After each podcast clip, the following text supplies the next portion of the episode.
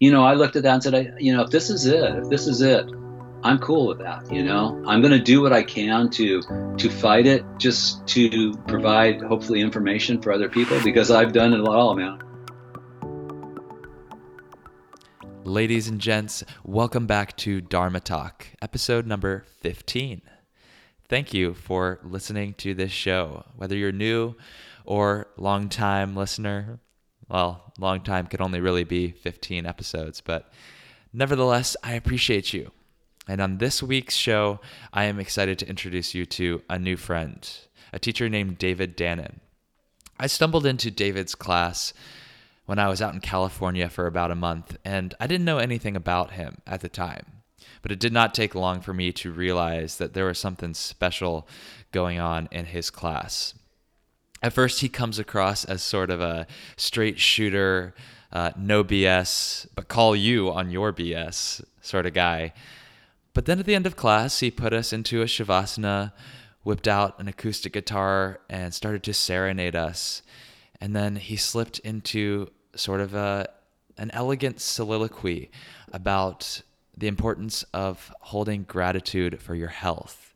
Because if you don't have your health, that's the only thing that you miss. I learned later that that message was very personal to David because after practicing for nearly 40 years, teaching for nearly 20, he was diagnosed with cancer. And since then, he has dedicated an entire blog and a new book on the topic of life, yoga, and cancer. So we do talk about that, but we also talk about a number of other things. We talk about what yoga, dharma, and improvisational jazz have in common and why children have a unique advantage to progress in almost anything. We talk about why he believes creativity is overrated when it comes to sequencing your class as a teacher, and the value of consistent repetition in both teaching and your personal practice. We talk about dealing with hypersensitive students in class and what David really focuses on to get students to either fall in love or stay in love with yoga.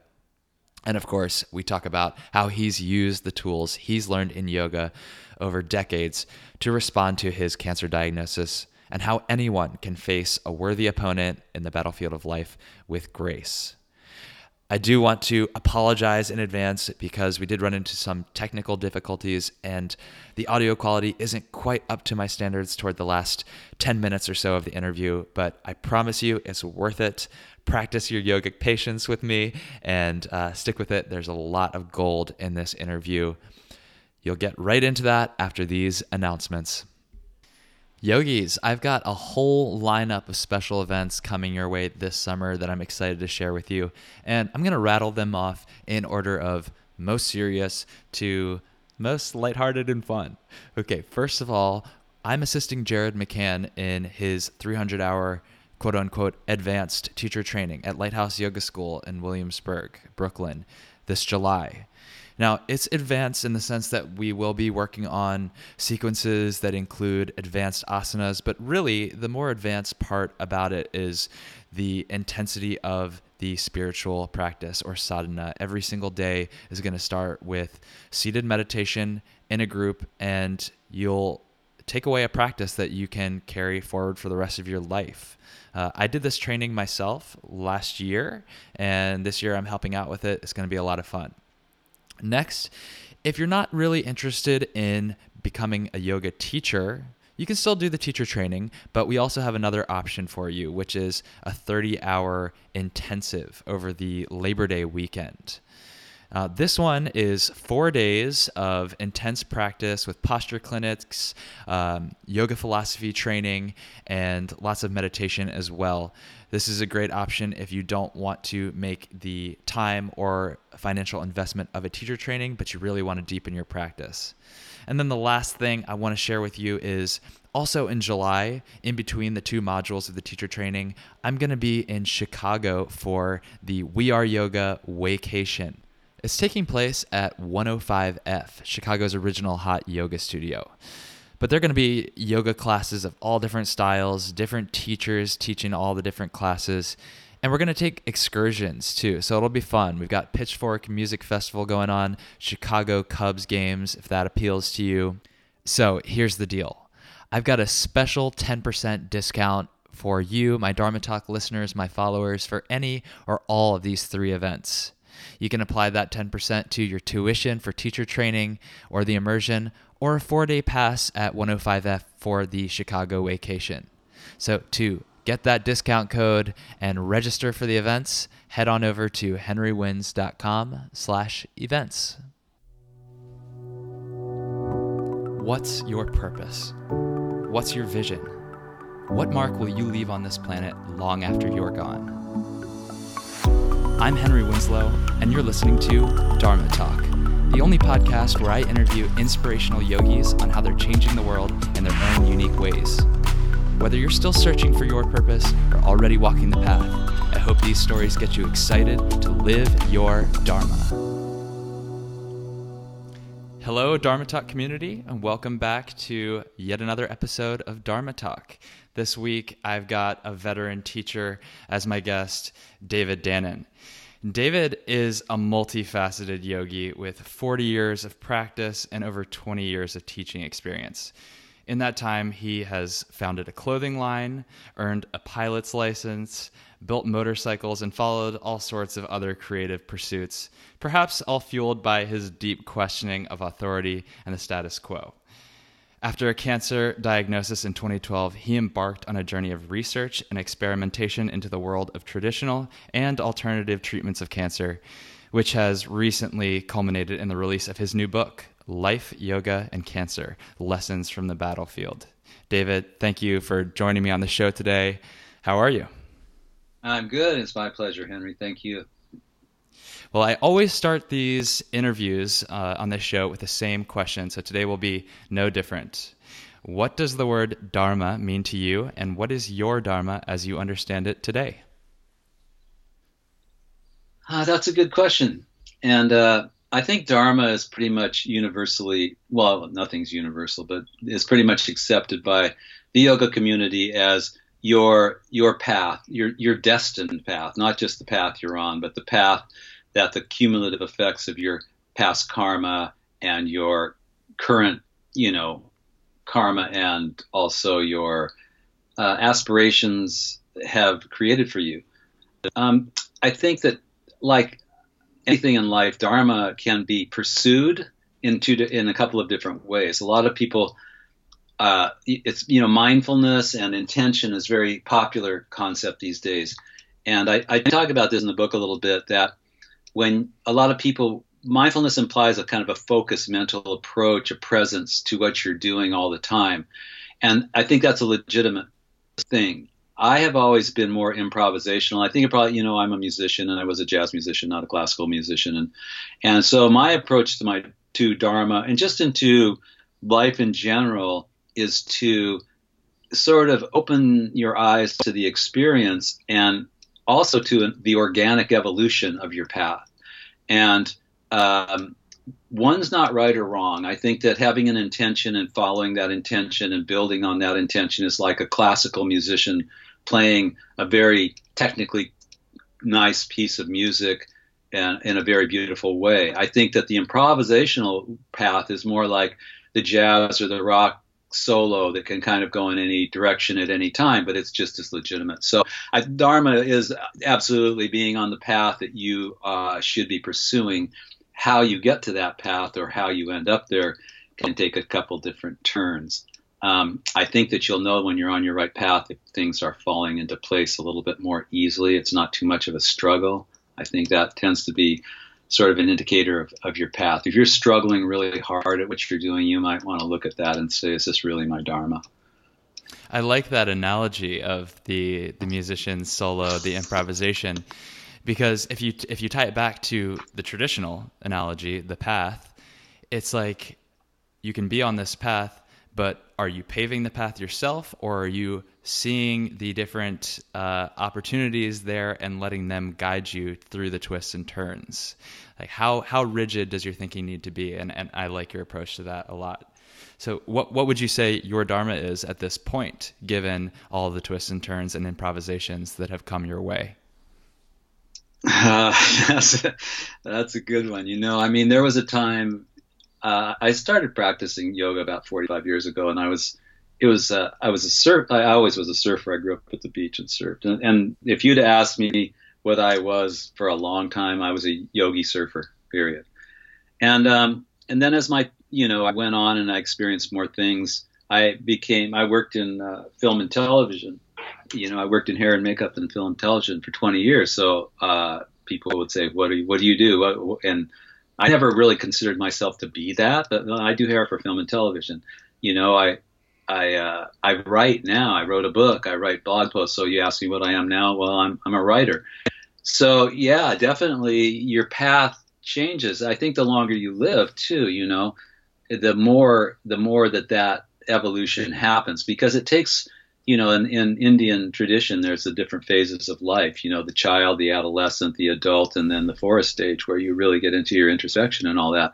And I think that your dharma has to be you know, adjustable to those different phases of your life, and even within great gurus and teachers, uh, who that that is their dharma to to spread that word of whatever it is. The way they do it and where they are in their lives and how they go about it change depending on the position they're in and the time that they're in. So, yeah, it's uh, and it's funny you said, and I think guides are important too. You know, I think that's what teachers and gurus are. They're guides to help us on that path. Uh, and not to p- push us one way or another. It's like I tell my people in my yoga class. I say, I'm just, I'm just the guide. I'm taking you on this journey. If you want to stop and smell the roses here or there, or not look at this particular thing, that's that's your that's your choice. Um, but uh, I think you know that's obviously the value of study and teaching is not to just jump in and drink the Kool Aid with everything that you come across, but to say, okay, hey, I know how how would this fit into my into my situation, into my dharmas, and it's something that interests me. Mm-hmm. So, I mean, you've had a lot of different uh, professions, little jobs, uh, careers, in some senses, some cases probably just gigs. Yeah. But yoga practice has been something that's been very consistent for you throughout all those different phases of your life for 40 years now. So Absolutely. I'd love to hear more from you about what your personal yoga practice looks like now and what it looked like way back when, how it's changed over time to sort of support you in those different stages. Okay, absolutely, yeah. Um, it's the irony is is that you have to remember, understand this is this is almost inconceivable to anybody who's gotten into yoga in the last ten years. But forty over forty years ago, when I started practicing yoga, I didn't tell people I did yoga. It was like people thought you were weird. It was a freakish thing. It was very kind of an underground thing to do. Any interest in um, Eastern philosophy, even though the Beatles had at that point gone to India and done the Maharishi thing, you know, that got a lot of mixed press, like this is a kooky, weird cult thing and all that sort of thing. So I didn't really talk about it. And the irony is, is I was into mar- I got into martial arts, and my my mom, when I was a little kid, my mom got to yoga, which was very strange for a 50s housewife. And she didn't stay in it long, but it was long. My brother and our little friends would show up and just try. She had a book by Shivananda, and we would try and get into all the hardest postures and sometimes it worked out and sometimes it didn't. But um, it planted the seeds, you know, it planted the seeds. I mean, we were seven, eight years old. We were doing headstand lotuses and bound lotuses because, you know, little kids, it's not only the flexibility you have as a kid, it's that you don't know how hard it's supposed to be. So yeah. you you know what I'm saying, right? And that's when you the same thing with these prodigy musician kids that you see that they they're shredding at 12 years old and then you never hear from them again because they just you know they didn't really they're not going to be the next Jimi Hendrix or Jimmy Page or whatever, but they did they didn't they had that ability young because they didn't really understand that it was hard. But anyway, that said, it planted the seed. So when I was about 22, 21, 22, I started. Uh, doing martial arts. And I did martial arts for 12 years, but at that point I thought, wow, you know, I, I, I could use more flexibility, and that yoga was pretty cool for that. So about that time, my brother comes across this book by Swami Vishnu Devananda, who happened to be a direct disciple of Shivananda, which kind of made the connection even more cool to me. And uh, that's how I started practicing. Uh, and so it was a Shivananda style. And um, then a few years later, my brother had moved to La Jolla, and you have to remember back then there were no yoga studios. I think the junior college might have had a nighttime yoga class. It was really more like a restorative type of a thing. So my brother brother moves down to uh, San Diego, and he falls into the Ashtanga thing. And this was pre David Swenson or Tim Miller. This was uh, Brad Ramsey and his buddy Gary had brought. And by the way, the, uh, from what I understand, the first American who studied with Pattabhi was Norman Allen. And he, there's a great, uh, if you Google Norman Allen Ashtanga Yoga, there's a great interview with him talking about all that type of stuff. But anyway, Brad and Gary were San Diego guys, and they brought back this Ashtanga, and my brother started doing it. So I went down there and I did some classes, and actually was there when they brought uh, his students, they brought over Pattabhi and Manju for the first time, and uh, we were in this old church. I remember this, and this is kind of legendary, I guess, in the Ashtanga world. The old church in Leucadia, no no electricity, uh, porta potty out in the front. This guy had bought the building and he couldn't do anything with it uh, without going through the Coastal Planning Commission. So there were no pews in the church, and that, and I mean, literally, I'm talking doing uh, first series of Ashtanga yoga with uh, Pattabhi and Manju, maybe 15 people in the room. You know, it was a it was a much different thing, and we didn't. He didn't speak English. You just followed along as best you could with somebody who knew the series up in the front. And, mm-hmm. Yeah, it was they, a whole. Were, it was a whole. The teacher was practicing. No, the teacher was doing adjustments. It was like a Mysore style class. That's what okay. that's what they did. Um, but there were people like Brad and his and his crew who knew the the series. There was no cheat sheet, no printout of anything like that. You know, yeah. I mean, it was very it was very hardcore and organic. I mean, it was not it was not like you you would say.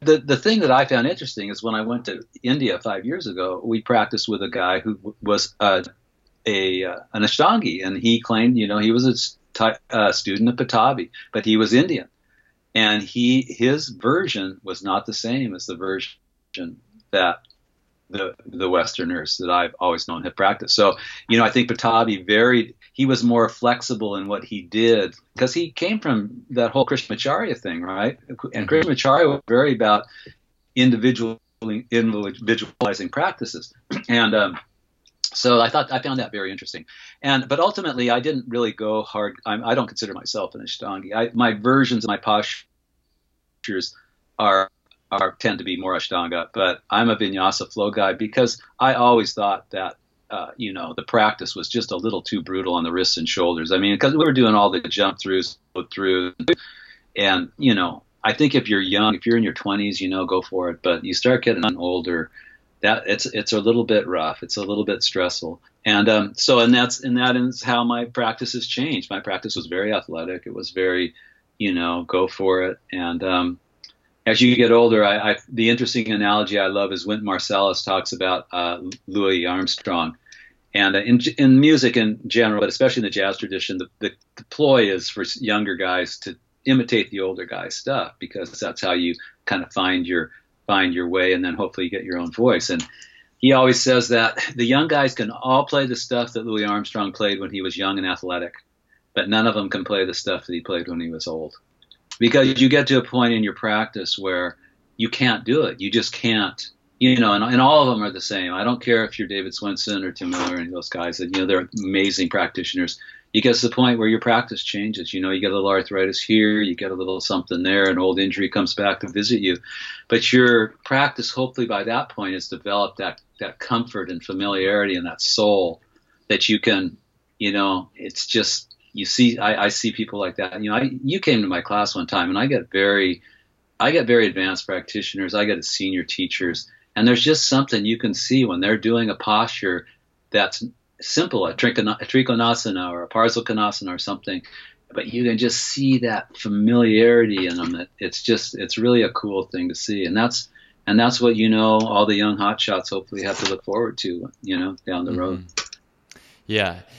Well, the first thing, just to go back a little bit, that was interesting from what you said is that uh, the Pattabhi Jois back then was individualizing the practice. I think that's really um, that might be surprising to a lot of the listeners. I know it was for me because one of the things you hear often about Ashtanga um, as a critique is that it's not made for the American body. Oh, we, you can't go through the series in this order and expect to progress. But you know, he the way you tell it, he's actually already adjusted it for this Western different body type. I, th- I find that um, pretty pretty cool to hear.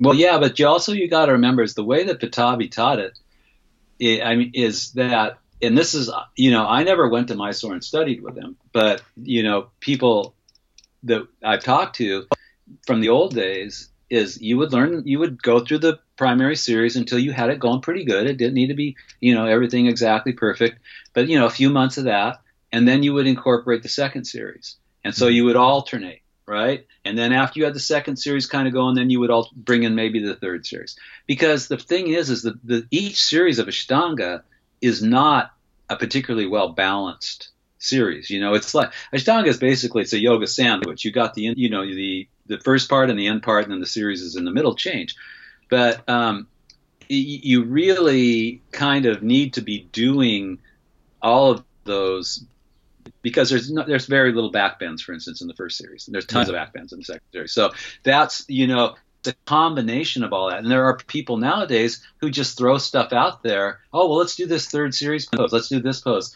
And then there are other people who just do the primary series over and over and over and over and over. So neither of those is really the way I think that it was probably being taught by Pattabhi in the day.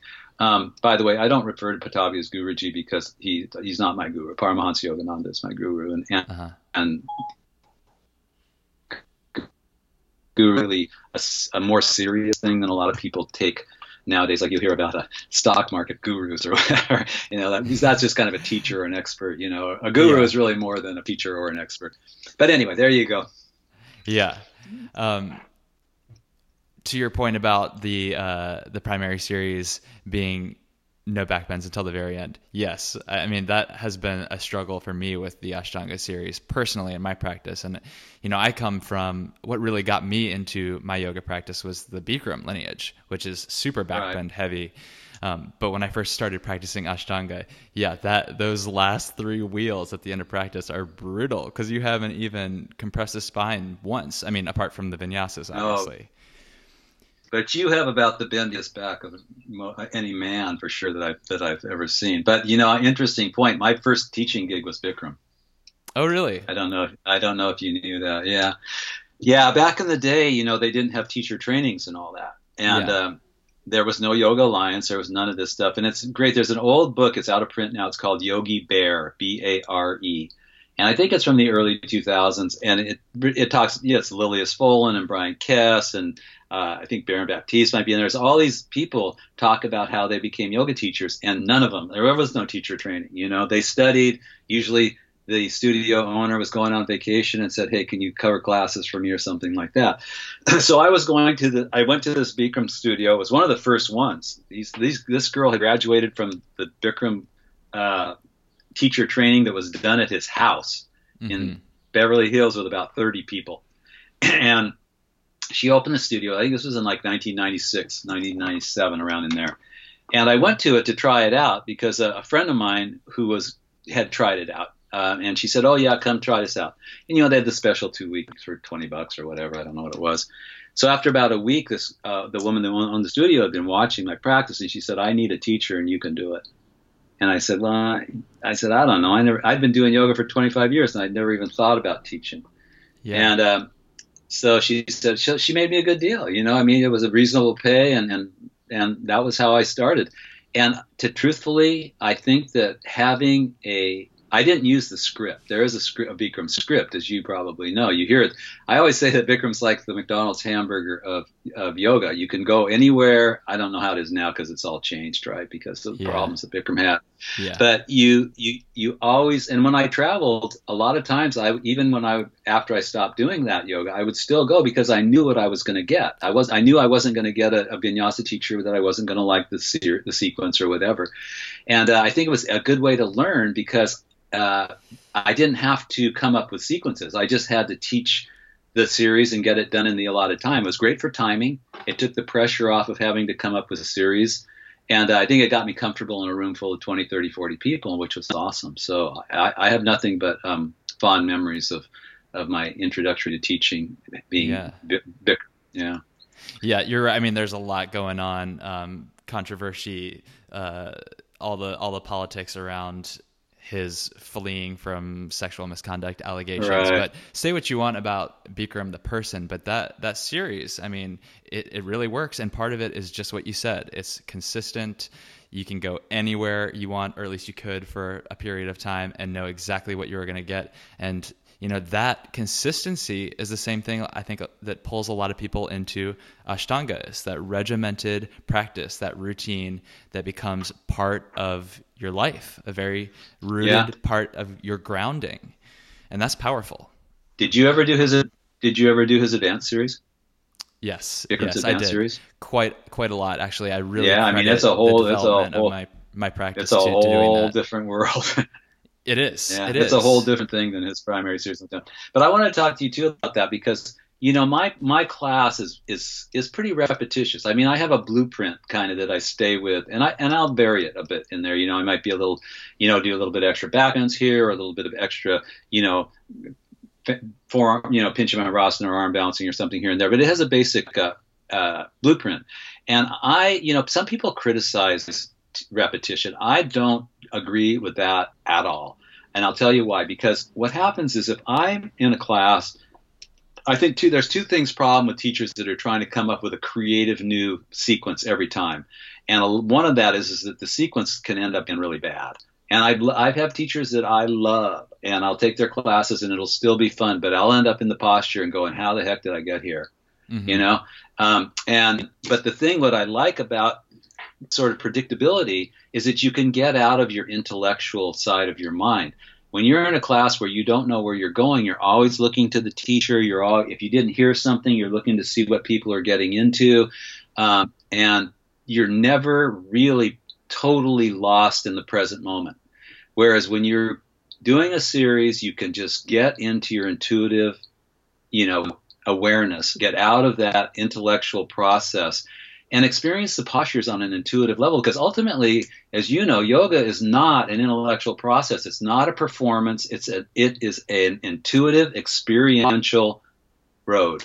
And the more that you can keep yourself in that part of it i think the deeper you can go in the posture. Like i mean you could do I, mean, and I can, and I can say this with absolute certainty, after having done yoga for this many years, that there were things that I, I learned about postures 35, 40 years into my practice that I had never, because I peeled away the layer of that Trikonasana or that Parsvakonasana or whatever so many times to get down to some, some little nugget that I never occurred to me before. And that's, you know, and that's what I try and teach. I try and pass off that stuff that it took me that long to figure out to people who haven't been practicing for that long. And even if they don't get it in the moment, hopefully the seed has been planted and it, and it will come to them when they're ready for it.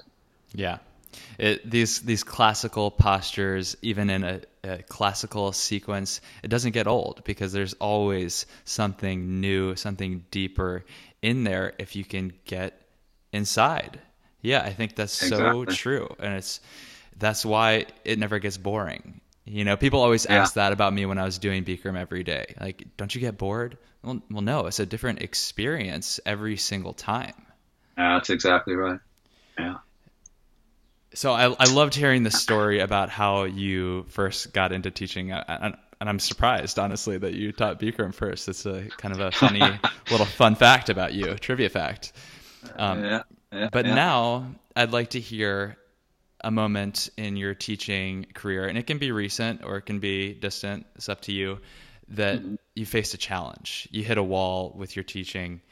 And then what did you do to to get through it, whether that was an internal uh, conflict or something external?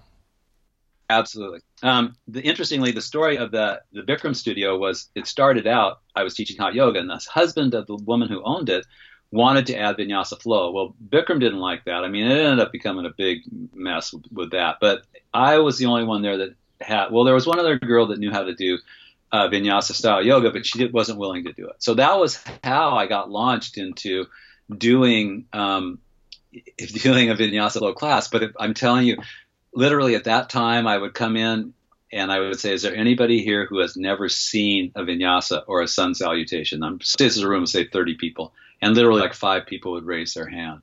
That was where I was starting with yeah. teaching vinyasa flow yoga. And nowadays, I mean, I look at the practices people I have have, and I go, I mean, this this is what I imagined how how it could be at one time, you know, and here it is.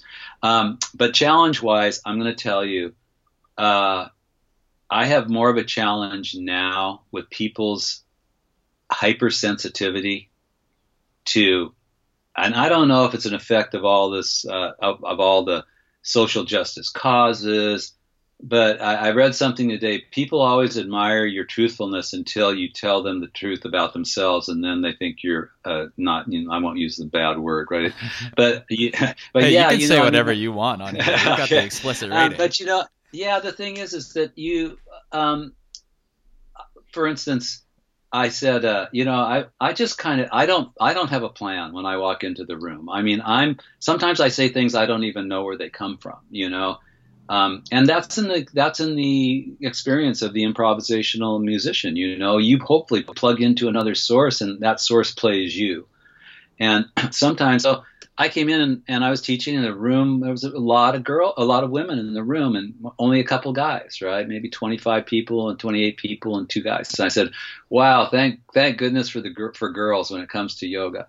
And there's a he says, "We aren't girls, we're women," and then goes and complains to the front desk. Now that's the kind of stuff that gives me a challenge. Okay, I you know that I don't really, and and and frankly, it's kind of turned me off a little bit to teaching outside of my familiar classes that are very, you know, where I know people know me and I know them.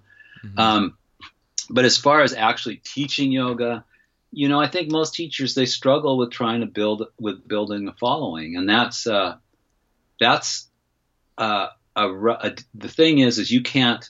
In the beginning, I think a lot of teachers try and emulate the, the, the teacher that they admire the most. And I did that when I first started teaching at Yoga Works. You know, I went in there, I took all the classes from all the hot teachers that had the fullest rooms, and you know, I thought, okay.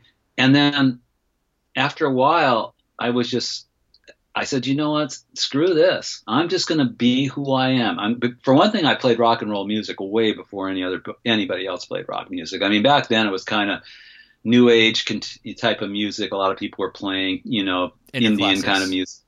Yeah, in the classes. Yeah. And I just, and I played rock and roll music, and and a lot of the teachers weren't very nice to me when I started because you know there's this they're no more enlightened. A lot of times in the yoga situations, they aren't really any more enlightened than anybody else, and you know the petty stuff goes on and whatnot. And, but anyway, so I just uh, I cranked up my rock and roll. I started teaching my classes, and I attracted the people who I was going to attract, and I got rid of anybody who wasn't going to like it. And that's what I tell teachers to do. You know, show up, be who you are, and you will attract the people that are right for your class. But you are never going to be everything to everybody. Ev- That's never going to happen. So don't even think about it. You're gonna you're gonna make some people angry. You're gonna make some people say he sucked or he was boring or that class wasn't for me. You know, whatever. You just got to let that stuff roll off your back. And it's hard because yoga teachers are generally tend to be more, you know, uh, intuitive and more Uh, susceptible to energy and stuff like that. And, and you got to thicken your skin up. You just got to. It's a hard thing to do, but you, you just got to do it. Yeah. Yeah, it's like a, an intuitive, empathic bunch, which sometimes means that you're a little bit sensitive to, yeah, to to the comments, Criticism. the criticism. But I, you're absolutely right. I mean, you have to choose who you, or not even choose. You just have to step into who you already are and see who that brings in. Because, like you said, if you try to appeal to everyone, you end up diluting yourself, your brand, your message so much that it's just it falls flat to everyone. That's exactly right. Exactly right. Um, and you know the thing is, is that some in, the beginning, it's a, it was a you have to remember a lot of the, these senior really these teachers that have been around for a long time. You know, they didn't come into it from oh I'm going to go take a 200 hour TT and now going to teach yoga. They already had an evolution built into them at the point when that opportunity to teach became available. So I think that the something that comes out of a teacher training, it might it, it very well, unless they had been doing yoga for a very long time before they started that TT, um, it, it could take them some time to find that find that you know path or that style or that that thing. And I you know I I'm there are people who probably think that I'm a I've had my um, style of teaching compared to a talk show host, and um, I don't consider that an insult because I have two goals as a teacher. One is to give people a safe practice that they can, you know, have for a lifetime. A practice it's not going to give them that debilitating injury where you're going to need rotator cuff surgery or this, that, or the other. My other, the second primary goal for me is to either make the person fall in love or stay in love with yoga. And if I, the way I do that is by making it fun and uh, accessible and you know that's that, that's part of it. To me i mean we all have had teachers growing up in high school. That science teacher was the best man. He would tell us jokes about insects or whatever. That chemistry teacher was the worst. All he just droned on and on and on. I never heard anybody say i hated that class. It was too entertaining. Mm. so yeah. you know, that's so, that's the that's my role. Yeah yeah. That's i think that's a good attitude to bring into it. Yeah because you know it, it kind of goes back to what you said earlier. Like you are not you're not the guru. You're not you. You're just the guide. You're giving people the opportunity to find their way themselves. And a talk show host does yeah. that. You know, it's just like what can you yeah. allow people to see, not what can you put in front of them. Yeah, and and also make it make the experience something that they embrace. You know, not like oh I dread like I, I need to go do my yoga practice. You know, and you don't really want to do it, you know.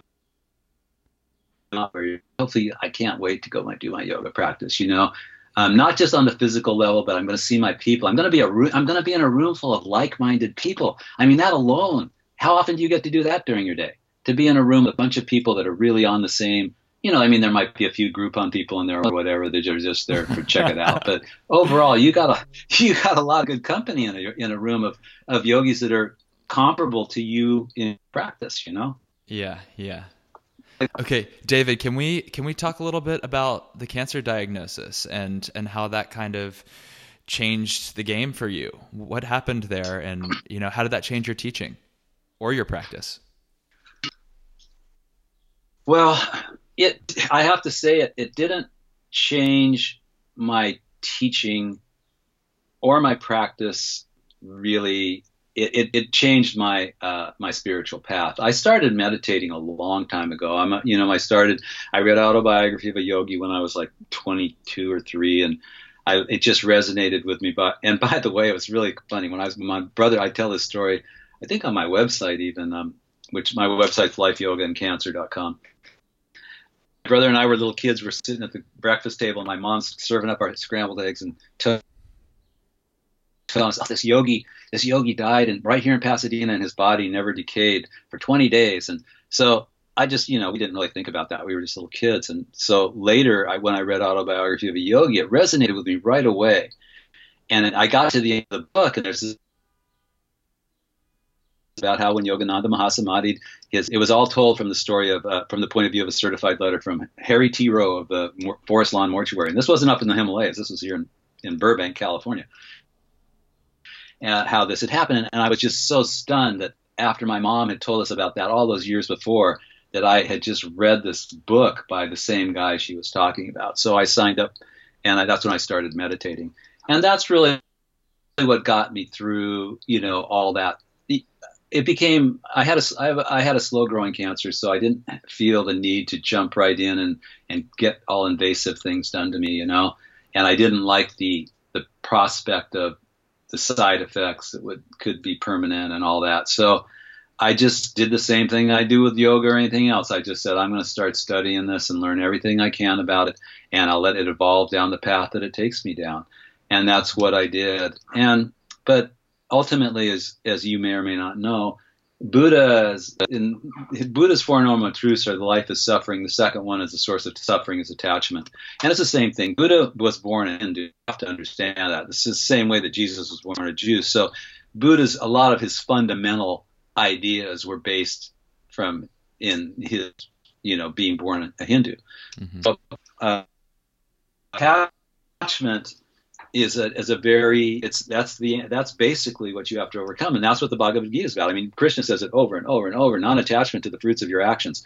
So um, I really looked at that. You know, I, I was I'm not young. I didn't get diagnosed with something terrible when I was 30, 35. That would be a different situation. But I, you know, I looked at that and said, I, you know, if this is it, if this is it, I'm cool with that. You know, I'm going to do what I can to to fight it, just to provide hopefully information for other people because I've done it all, man. I'm in Germany for three weeks. I've sat in the IVs or sat in the easy, the lazy boys with IVs in my arm. I've done so many different things, mm-hmm. and I just, I, if I can share this with people, that's that's the, that's the reason, and uh, that's why I wrote the book. It wasn't the book that I wanted to write. I would have loved to have written like a, and I may still write other books as well, but it was the book that I kind of had to write. And so basically, it was my it was my spiritual practice that made that made that something that I could deal with and and not cling, not feel so desperate about, you know. Mm-hmm. And uh, but the physical practice, I you know, I just it's interestingly enough, and this is the kind of stuff I, I subscribe to a lot of health journals, both traditional and allopathic. I mean, alternative. And um, Australia has just recommended moderate to, you know, intense exercise for cancer people, people that have cancer, people that are going through, even that are going through chemo or radiation, because they, and that that comes back to yoga. I talk about in my book. Yoga to me is a perfect exercise for anybody at any stage that they're in because it can be adjusted from totally restorative to outrageously stressful, you know, and, and demanding, and anywhere in between. So it's a fantastic thing to do if you're dealing with a chronic health problem because you don't have to be the guy doing the full on forearm scorpion in the front row. You can do whatever you need it to be for you on that day, mm-hmm. you know. And I think that that's a that's a huge thing that people need to remember. Yoga is here to serve you. You aren't here to serve yoga unless you're like one of these people that's carrying the torch for a particular style of yoga.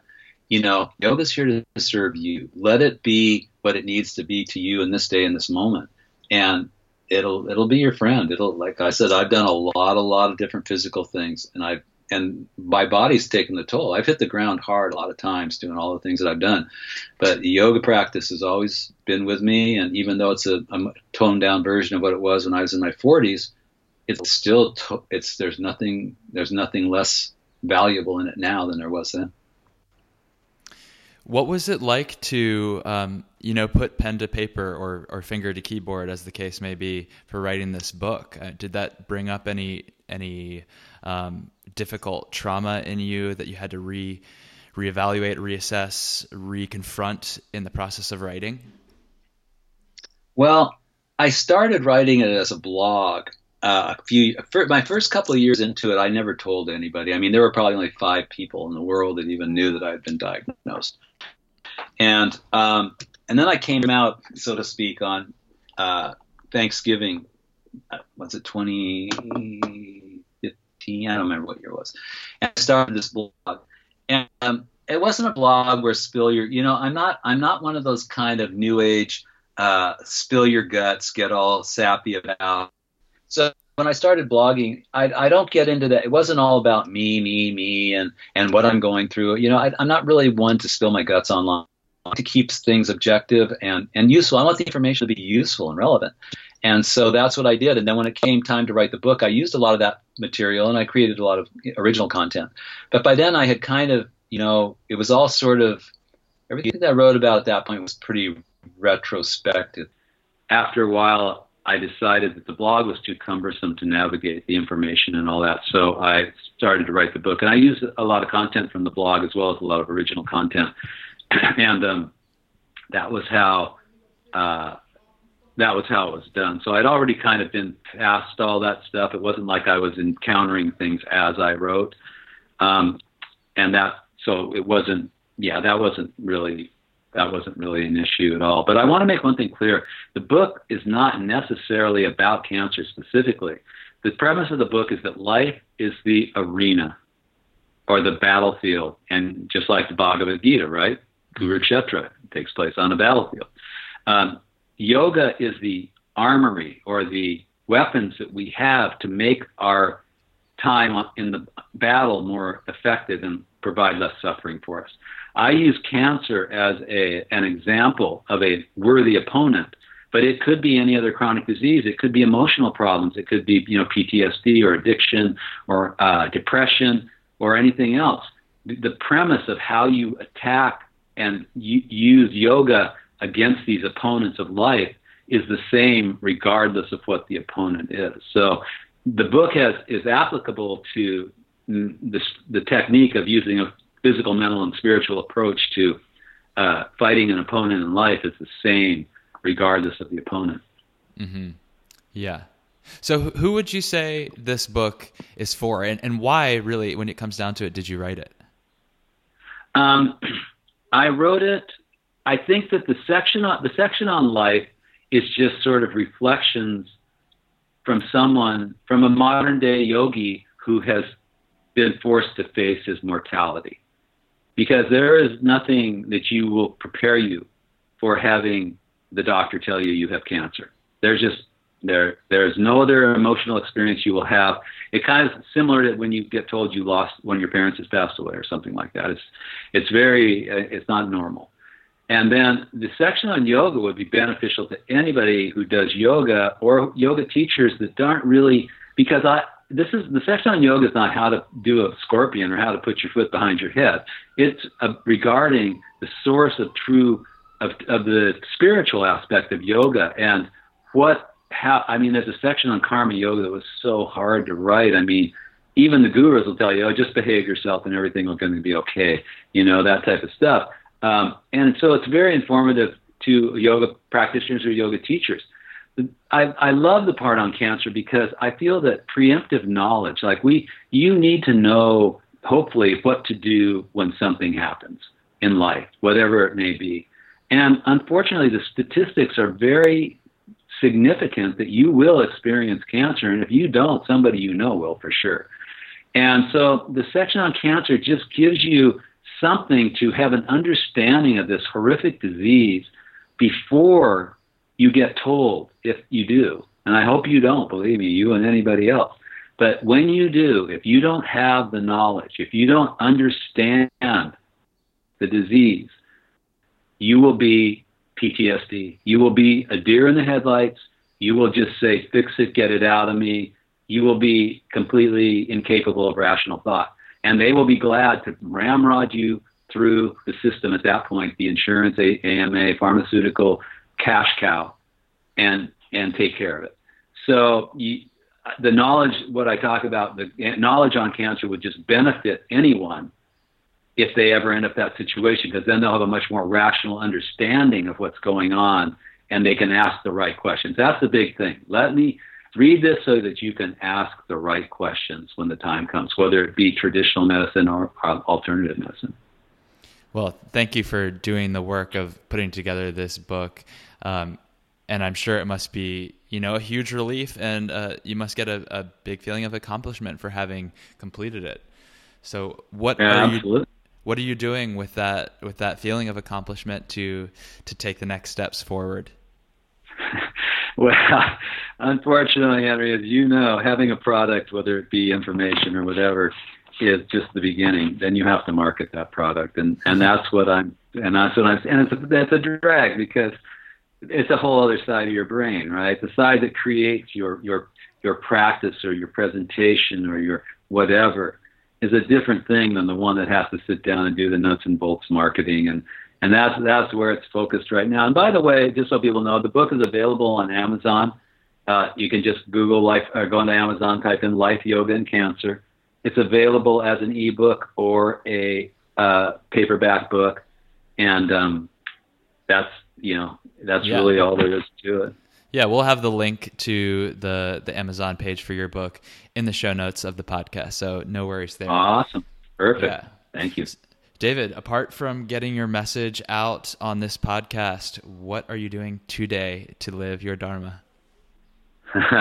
well, I subbed I subbed a teacher's yoga class this morning, so I guess that was pretty up, right up that alley, right? Um, I don't, and it's funny because I don't. It's very difficult to sub, as you may know, to sub a class for a popular teacher.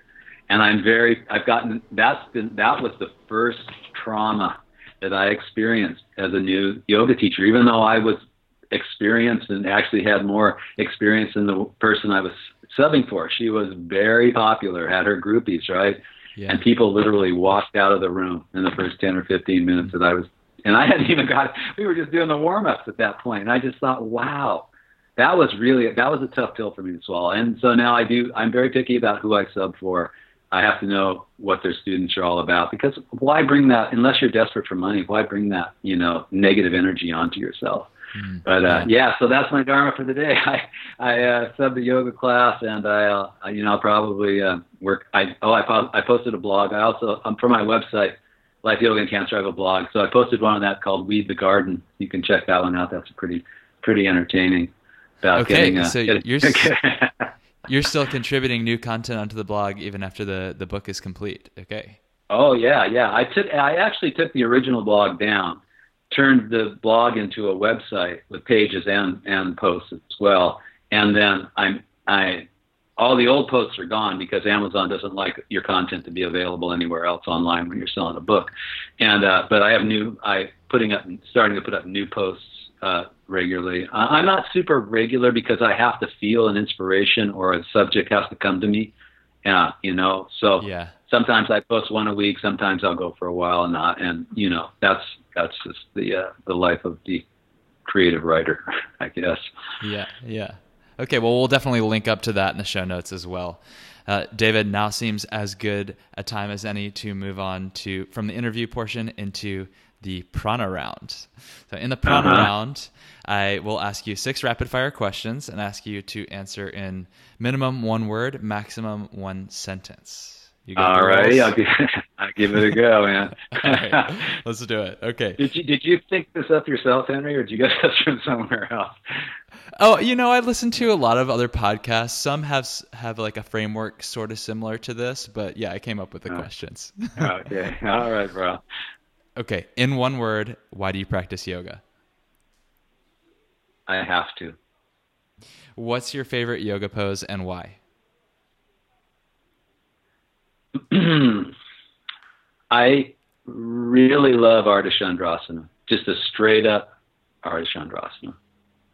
And well, why? I can't answer that one question. Do you want yeah. the why? okay, yeah, I like. I'll let you break the rule to explain. Okay, I love the I love that posture because it's symmetrically expanded.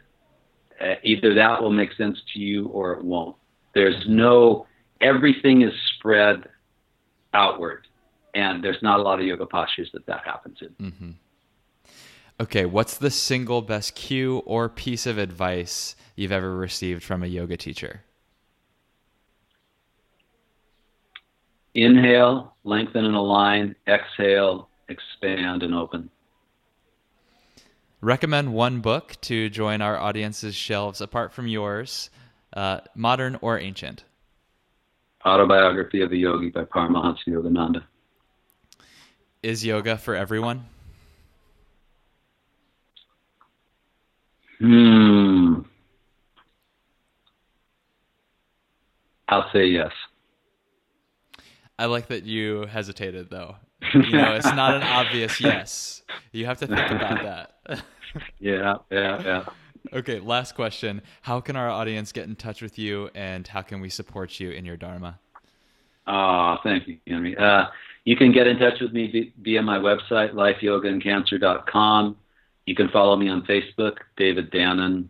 I'm the guy with pulling a bow and arrow in the profile picture. And you can follow me on Instagram, Danon underscore yoga. But remember the Danon only has one N in the middle. That can be tricky. If you do it spell it like the yogurt, you won't find me.